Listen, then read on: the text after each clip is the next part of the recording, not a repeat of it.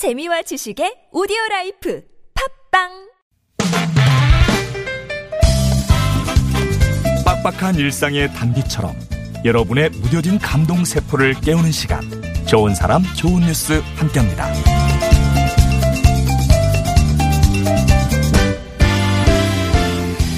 중국 난닝에서 창춘으로 향하는 열차 안에서 때 아닌 악취 소동이 벌어졌습니다.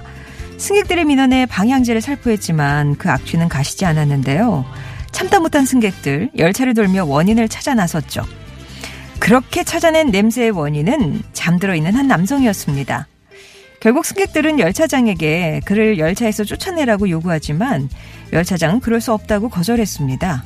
대신 남성이 깨어나길 기다린 후에 대화를 시도했어요. 그리고 그가 2년 전 아내가 사망한 충격으로 떠돌이 생활을 시작했고 그때부터 한 번도 씻은 적이 없다는 걸 알게 됐습니다. 이에 열차장은 세면대로가 따뜻한 물을 받고는 비누로 그의 몸 구석구석을 씻겨주는데요. 이 모습을 지켜본 승객 일부는 자신들의 여벌옷을 그에게 건네기도 했습니다. 목욕을 마친 그에게 도시락을 제공하며 고단함을 달래준 열차장. 그의 배려로 승객들 모두는 여행을 계속할 수 있었습니다.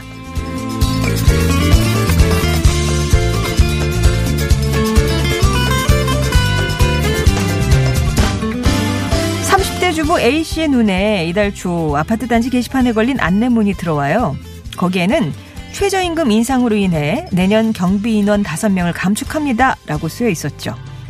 875세대가 사는 A씨 아파트에 경비원은 총 15명.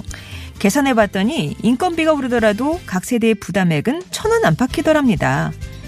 대표회의 측은 첨단 CCTV와 무인 택배함도 설치할 예정이기 때문에 경비 인원이 적어도 된다는데 이 역시 한 가장의 실직 이유로는 충분치 않아 보였습니다. 안 되겠다 싶어진 A씨와 주부 7명은 이를 알리고 감축을 막아보려고 했지만 역부족이었어요. 그러나 이대로 가족 같은 분들을 떠나보낼 수 없었던 엄마들은 열심히 발로 뛰어서 아파트 관리 규약대로 입주민 20명 이상의 서명을 받고 관련 서류를 준비해서 경비원 감축에 관한 주민투표 제안을 제출했습니다. 덕분에 12월 중에 투표가 열릴 예정이라는데요. 갑작스런 해고 위기에 신락 같은 희망을 손에 얻게 된 경비원들.